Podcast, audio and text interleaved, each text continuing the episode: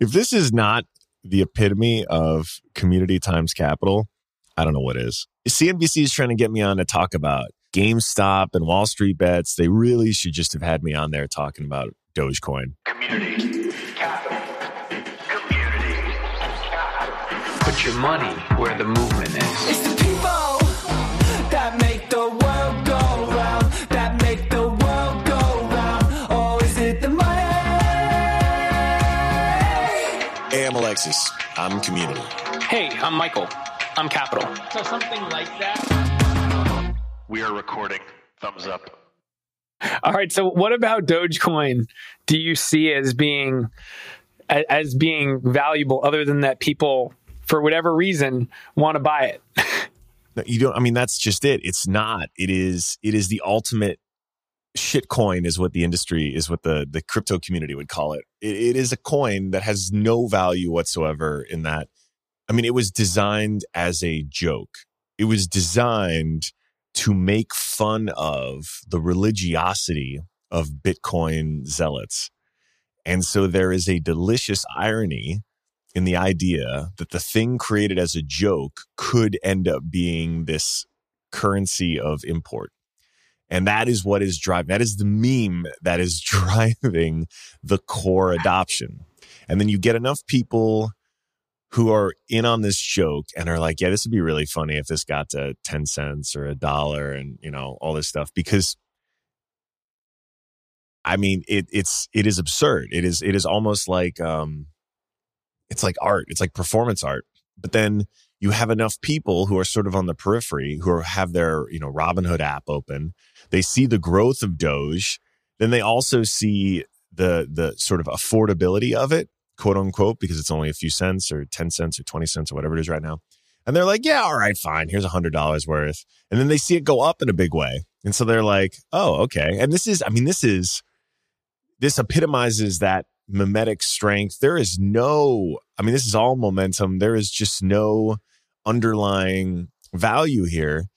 But if everyone believes in the big joke, then it's a thing. And, and like, I would not recommend anyone put a material amount of their life savings in Dogecoin, but it it epitomizes this this reality of, as long as enough, a big enough community of people believe in a thing, it has value.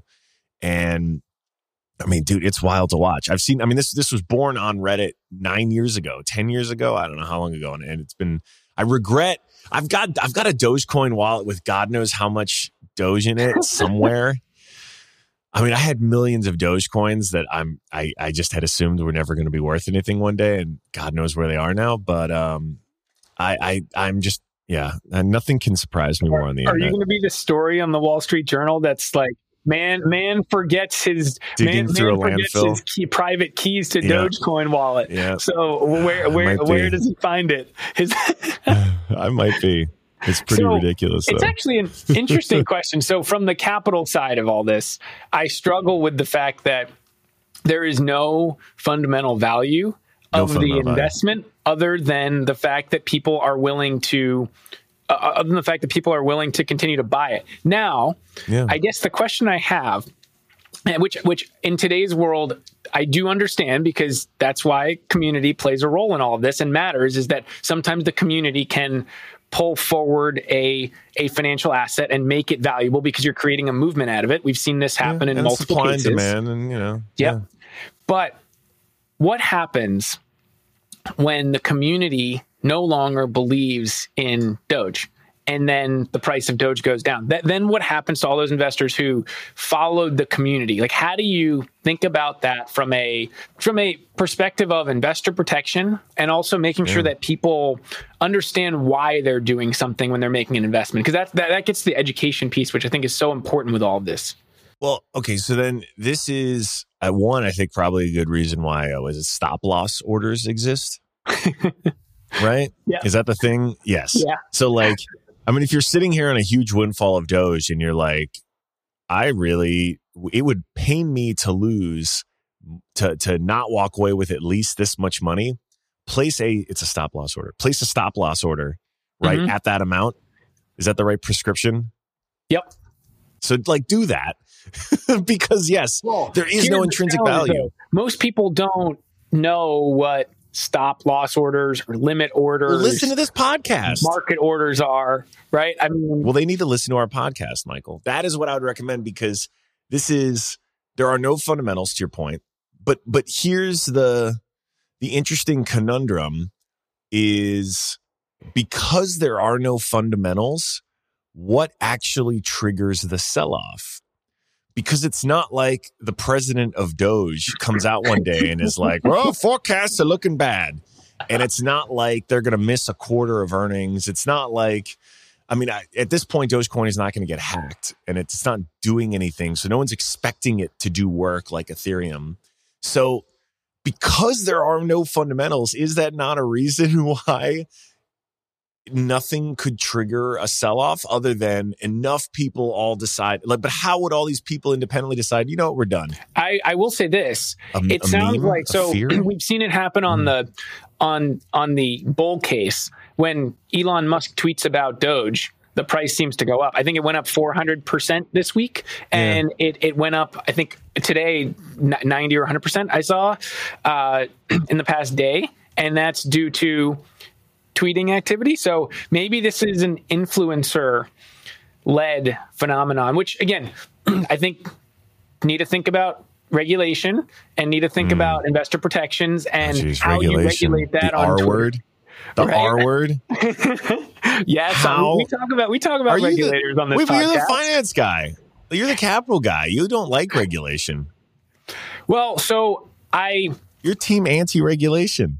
So I'm, I'm, I'm on I'm, I'm on both sides of this. I think that okay. there are. I think there needs to be ways in which you should democratize access. Yeah, and I, I just bought some more Doge, by that. the way. What was that? I just bought some more Doge. My order is still pending. It's it's so high volume right now. That is not an endorsement, but I like okay. But sorry, you're right. Right, something. What? Well, because I, I agree, there should be some uh, consumer protection has the right intentions. Now, there's no consumer protection in Vegas, though. That's true, and I guess the the question becomes: so, what is gambling versus what is investing? Now, if people mm. want to gamble, they can do that, and that's fine. I think there are some really interesting crowdfunding regulations in places like the U K where non-accredited investors can participate, but they can only participate in crowdfunding platforms to up to a certain percentage of their net worth. And then they'll never yeah, lose any more like than that, that, which that that's yeah. that I think is a good framework for that. So you're letting people participate, and people, just like people can participate in gambling, in sports betting, and all of those types of things.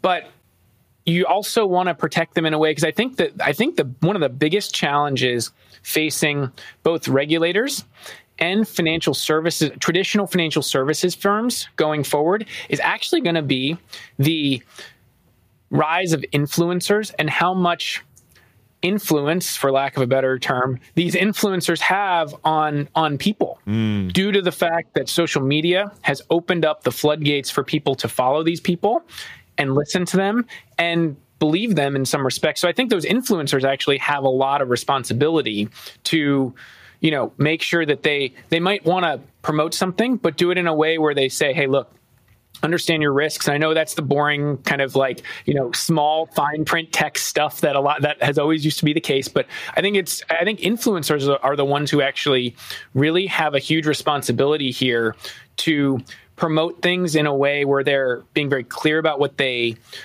own, why they mm-hmm. own it, and why they're promoting it. And mm-hmm. then if they do that, then people can make their own decision. And then I think at the same time, regulators are probably going to have to think about or, or are already thinking about how they help people understand uh, financial education and financial protection in a time where social media exists and will continue to exist. That's not that's not being pulled back. No. So what do you, what do you do in that kind of world? But and hold on, because so I agree with everything you're saying. The the interesting take for me is now everyone can have a platform that is, it feels more democratic. I love going on C N B C. I'm probably on C N B C once a month. Is that a democratic platform? Absolutely not. But I managed to, through you know, by hook and by crook and by doing some good things in business, like have a, a pretty good relationship with the producers over there. And I go on pretty regularly. Now, punditry about finance has been around for a minute. There are folks who whose entire programs on C N B C, who get paid a salary by C N B C to talk about buying stocks, to talk about selling stocks. Everyone understands Jim Cramer. I'm just picking on Jim because he's one everyone knows. But like Jim Cramer is, I, I believe he's earnestly doing the best he can. I remember the Jon Stewart teardown of him from way back in the day on The Daily Show, um, because it felt like there wasn't really, it was entertainment instead of sort of education. And now I look at creators and I see, all right, well, to me, what this is, is a world where now any Jim Cramer doesn't need to get blessed by C N B C, but can just do their job. And that actually feels, now, yes, it creates way more noise, way more confusion, but it's a lot more democratic than the way it has been. And in some ways, not a bad thing, right? Because there are people who will bubble up to the surface who may actually be incredibly smart. Roaring Kitty. Never be discovered. Yeah, Roaring Kitty. Uh, the one who was early in GameStop.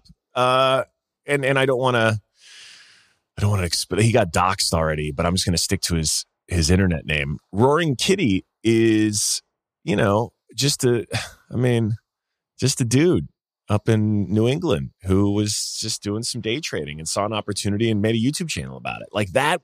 He was actually a financial advisor uh, before. The, I, I don't know That's the chronology fair. Of this, but he was a financial advisor and a registered rep. So he uh, he actually did come from the finance community. He did his but homework. I think that's the interesting thing about all of this is that he would have never been deigned to be on C N B C. No offense, Roaring Kitty, but like never would have. And and so I like living in a world where someone who's got a great idea that a lot of people pretty democratically say, yeah, that's a good idea, upvote, get to promote that person and their ideas. So, I, I mean, I guess every, maybe they come up, maybe the S E C comes up with some blanket disclosure for us, for, for everyone to say at the start of every podcast. I am a creator. Don't take me seriously. Maybe. I mean, I guess that, that's where it gets challenging because like I remember, I remember at iCapital, and this would be the same for any regulated financial institution or for financial services firm. We were we were regulated. We had a broker dealer license. We were uh, mm. we were an R I A, and and just like if we were employees at Goldman Sachs or J P Morgan or whatever, we would actually have to have our tweets be run by compliance before we tweet anything out that has anything to do with financial advice, even if it's on our personal account. So like, even if I was tweeting on my personal account, I'm no longer a registered rep. Uh, so I can, I, I had my Series seven and sixty-three, but the now I'm, I'm, come free off. To tweet. I'm free to tweet. Um, you know, my, my partners at Broadhaven still want me to be careful. So I try, sure. but, uh, but, but I, I'm no longer regulated. But that I think is an interesting feature of all of this is that, and, and one thing interesting about V C, quite honestly, is that we are the one corner of the universe that We we met, and some firms are R I As. Andreessen has become Andreessen an R I A, a registered investment yeah. advisor. Um, so I'd imagine they have to run their social media uh, content through some sort of compliance function. But the majority of us and the majority of influencers, if not all influencers, uh, are really free to say what they want uh, on social media. So how do you live in a world where people can do that and people can build up trust and personas online that get other people to follow them mm-hmm. and balance that with the responsibility of saying things in ways that, you know, provide information, education, and maybe say like, here's why I believe in it. But at the same time, you know, know that people who may not have access to that same information or maybe not, uh, don't, don't spend their li- livelihood doing that, end up wanting to follow that because they mm. see that person as smart, successful, et cetera, and then end up following, which there are positives of the benefits of community when it comes to investment. I mean, this, and this is as old as time too. I mean, there's, you know, th- there's the, the old version of this was you go to a cocktail party and you brag about the stock that you invested in. Mm-hmm. So it's not like this hasn't existed. It just exists in a different form. Oh, it's existed. But doesn't it feel better that it's happening in sunlight? Like, it makes me feel better that this stuff is going down on a public forum like YouTube. Some random person on the internet, Roaring Kitty, can give his perspective. And if enough people find it and like it, like, they're like, cool, that sounds good. Like that, that at least feels, I think, as an outsider to finance, it feels like all the best insights, even when they were put on T V, the best insights were not being aired on C N B C. The best insights were being whispered over drinks downtown, or I don't know where you guys went to drink after trading hours. But like, that's that's where it went down. That is oh, where... Oh, I got sound effects now. Sound that effects. Is where this stuff all happened. And now that it's happening in public forums on the open internet, it actually feels, I think, to the average person, like more honest. And and yeah, there's more noise, but it, it means there's more of a chance for like a genuine sort of diamond to be discovered. Th- thank you, Alexis Kramer Ohanian. Well, so I, I agree. And I think this is actually what... Um, has made this time so interesting, because when you see the community get behind certain assets, it could mm. be crypto, it could be stocks, it could be something else in the future. Yeah. It's all happening. Trading cards. To your point, in the N F Ts. Yes, absolutely, right? People want to follow players they love, and they might want to invest in that player, and that that could spur a ton of interest. What's interesting about that is that it's something that I don't think we can change, because now social media reaches so many people. Mm. And that is exactly what's different from a cocktail party. There's a smaller N of people in your circle who you're talking to. Now the reach that that person has, there are people who have millions of followers on social media, and they're saying they believe in this, in this asset, this person, this stock. Mm. That can not, I don't want to go so far as move markets, but I mean... it can potentially move markets. Let's look at areas um, where we have, I think, as long as people have stayed within terms of service, um, let's say politics has been upended by this. So the very legislators who would be deciding on these issues. So uh, A O C, probably the best example of of a politician who has made the most out of social media and not egregiously violated terms of service. Right. She, that is, I think we would all agree, a really enabling platform, because now without having to spend millions of dollars on T V ads, she can run a campaign that reaches millions of people every day from, you know, her coffee, her kitchen table while she's having coffee in the morning. That's powerful. And we all sort of celebrate it as like, okay, that's technology enabling, you know, a range and a, a platform that, that disintermediates. And so I'd be curious to see how that goes down, because, you know, certainly... I think if if you frame it as, hey, look, now every politician has their own personal N B C and they get to use it whenever they want. Is that good for democracy? Blah, blah, blah, blah, blah. And there's there's more questions about that. I think what you're getting at is actually a really interesting nuance of all of this, which is the sound bites are getting shorter and shorter. And even people's consumption of information is now shorter and shorter. So when it comes to certain things like politics, like investing, where maybe more information is better in theory, but the reality is maybe in practice, people don't want or can't consume more information. Is that a good thing that you're getting just the sound bites of people rather than more thought out, kind of fuller versions of content in more structured ways? No, it's bad for sure. I mean, but it's, I think I think one nice byproduct of it is, for those of us, you and I, who are digital natives, who are just old enough to remember life. Wait, how old are you? thirty-two. Jesus, you're, you're just a baby. All right, I'm thirty-eight. Hey, I'm still week. in the eighties. I'm I'm yeah, a, I'm you're a still, millennial. Right, We're both right. millennials, actually. No, I know, but I'm an old, I'm like barely a millennial. But but I um oh, I'd say we both um just started our lives on the internet. Didn't quite. Like I, w- I remember getting dial-up. I had I had the old A O L screen names. I had the Motorola flip phones. Okay, all I right. Flip phones. I had to, I had to text. Yeah. I had to do like the you know okay. hit three buttons to text. Oh the yeah, scene. to get the letter. Yeah. Okay. all right. All right. You're legit. We had our brains rewired as we once we got older, or like like we had to read newspapers or books or things like basically. We came up at a time where it was still like digest large amounts of content, summarize, synthesize, all this stuff. The generation Gen Z that has grown up now, totally digitally native, default consumes content in that like microdose sort of way. Mm-hmm. And, and I actually think in this regard, at least, we have a huge advantage, because I think you have to be able to do deep thinking to to make big, good, long-term bets, investments, decisions.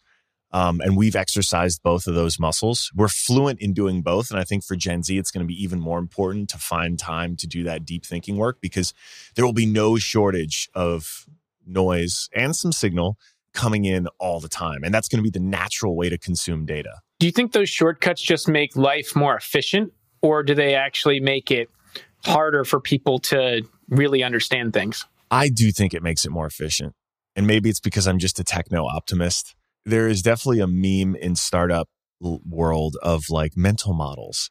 And and there's always like, you know, the twenty mental models Elon Musk uses, the fifteen mental models that Jeff Bezos uses to make decisions. And look, I'm a victim of this too. I love geeking out. If there's a good mental model post, I love reading it, because I think being able to use those kinds of shortcuts to attack problems, whether it's from first principles or what have you, like actually helps.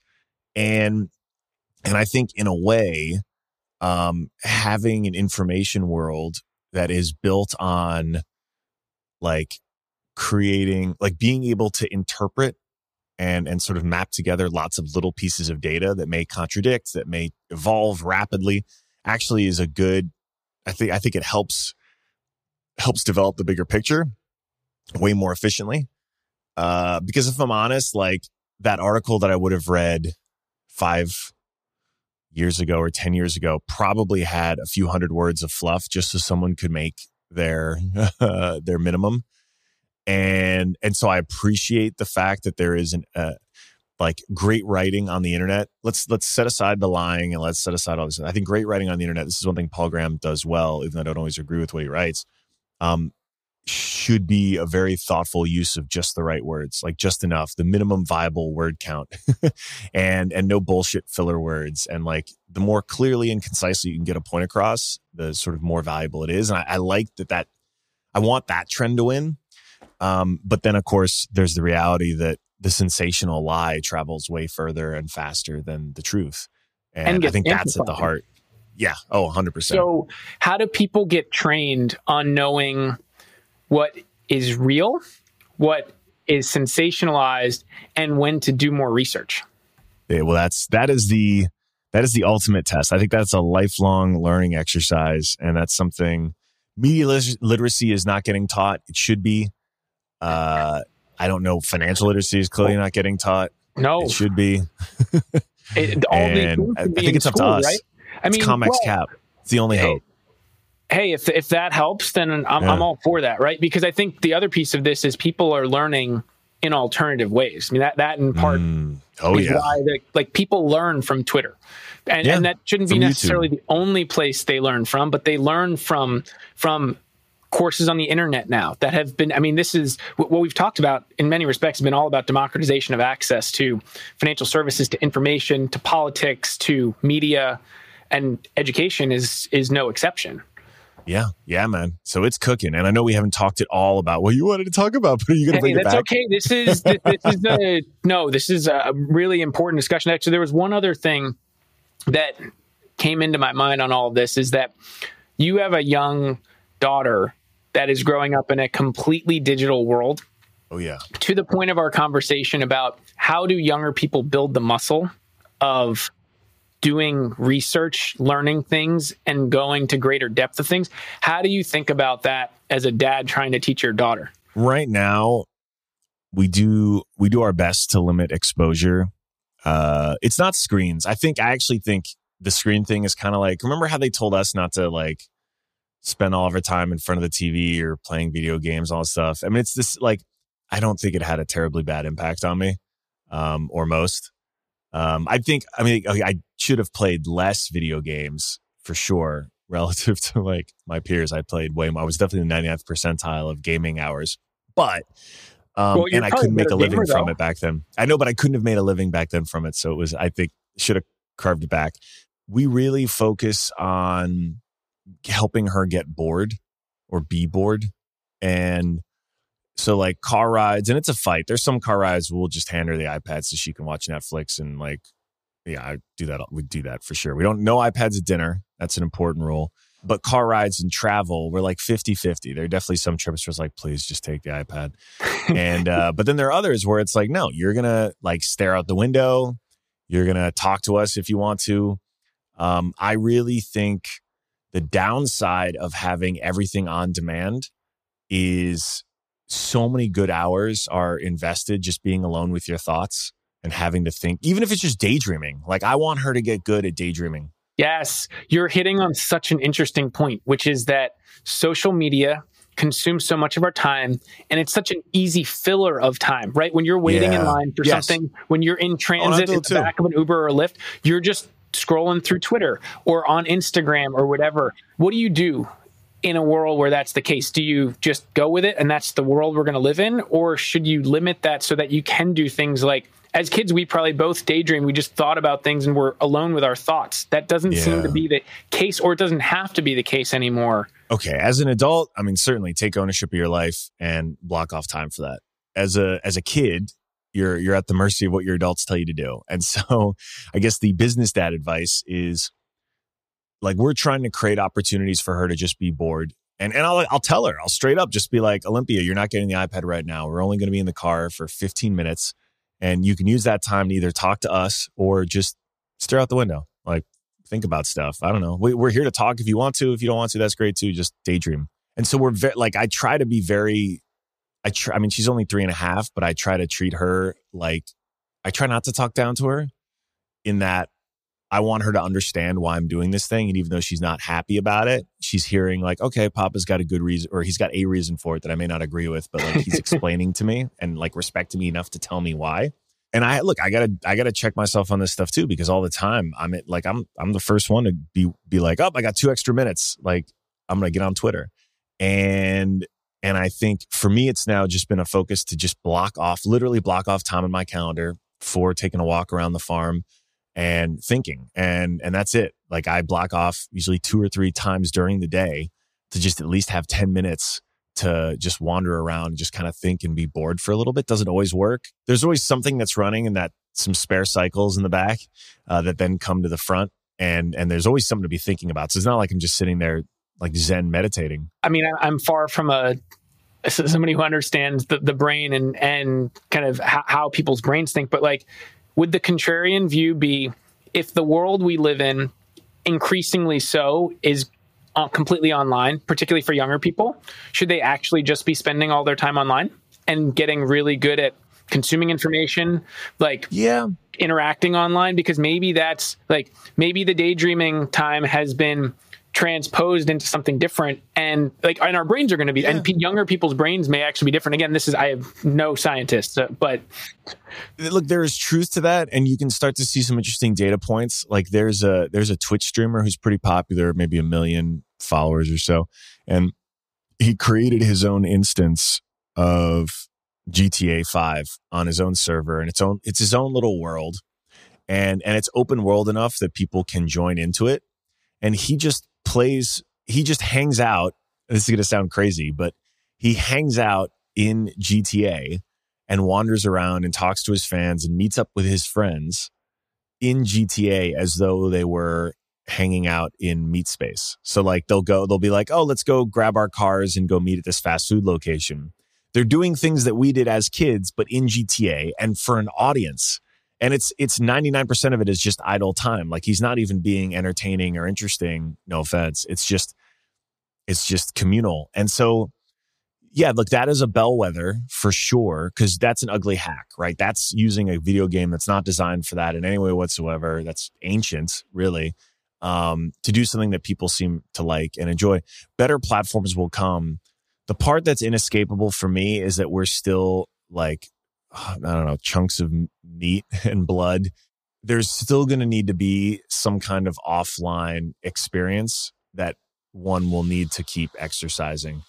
Um, and so, yeah, I think it will. So to say, I think, yes, it will be possible to not only be bored digitally, it'll actually be, I bet, an even better experience, because you could effectively like make a dry erase board appear and start doodling in, in midair, and it's going to look beautiful, and it's going to remember everything you drew, you, you drew, so that in case you go, you know, you forget the next morning, it's all still saved, and you can watch a replay of yourself doodle it. Like, it will be a better experience to be bored digitally, but we're not close to there yet. And and in the meantime, I still need I need those muscles to get exercised in my my toddler's brain. Well, the capital side of this is if people are going to live their lives online, they're going to need to monetize online. So so but that that's going to be, I think, one of the really interesting questions as this as all of this kind of unfolds is if younger people are so digitally native, they're going to live online, they're going to interact online, eventually they're going to monetize online. So what happens in that regard? And then spending their time there may actually be not lost time, but right. building their muscles for their future businesses. The distinction for me is when you're leaning back on your phone, just consuming content, you're not proactively like thinking, you're not doing that work. So I think that's the, whether it's digital or not, the bigger thing is like, are you leaning in or sort of leaning back to the content? And and the more that you're leaning into it and thinking about it, I think the better. Uh, we need to get people's brainwaves. We need to get people's brainwaves to see that when they're leaning back versus leaning in and seeing what that does. All right. Look, someone, Elon Musk is probably working on it. he, he probably he probably is. But that, that would be that would be fascinating to see when it comes to thinking about how people decide to interact with the world, where they spend their time, how they spend their time, how they raise their kids. Yeah, no, for sure. All right. Well, I got to go, man. This was a good app. Be well.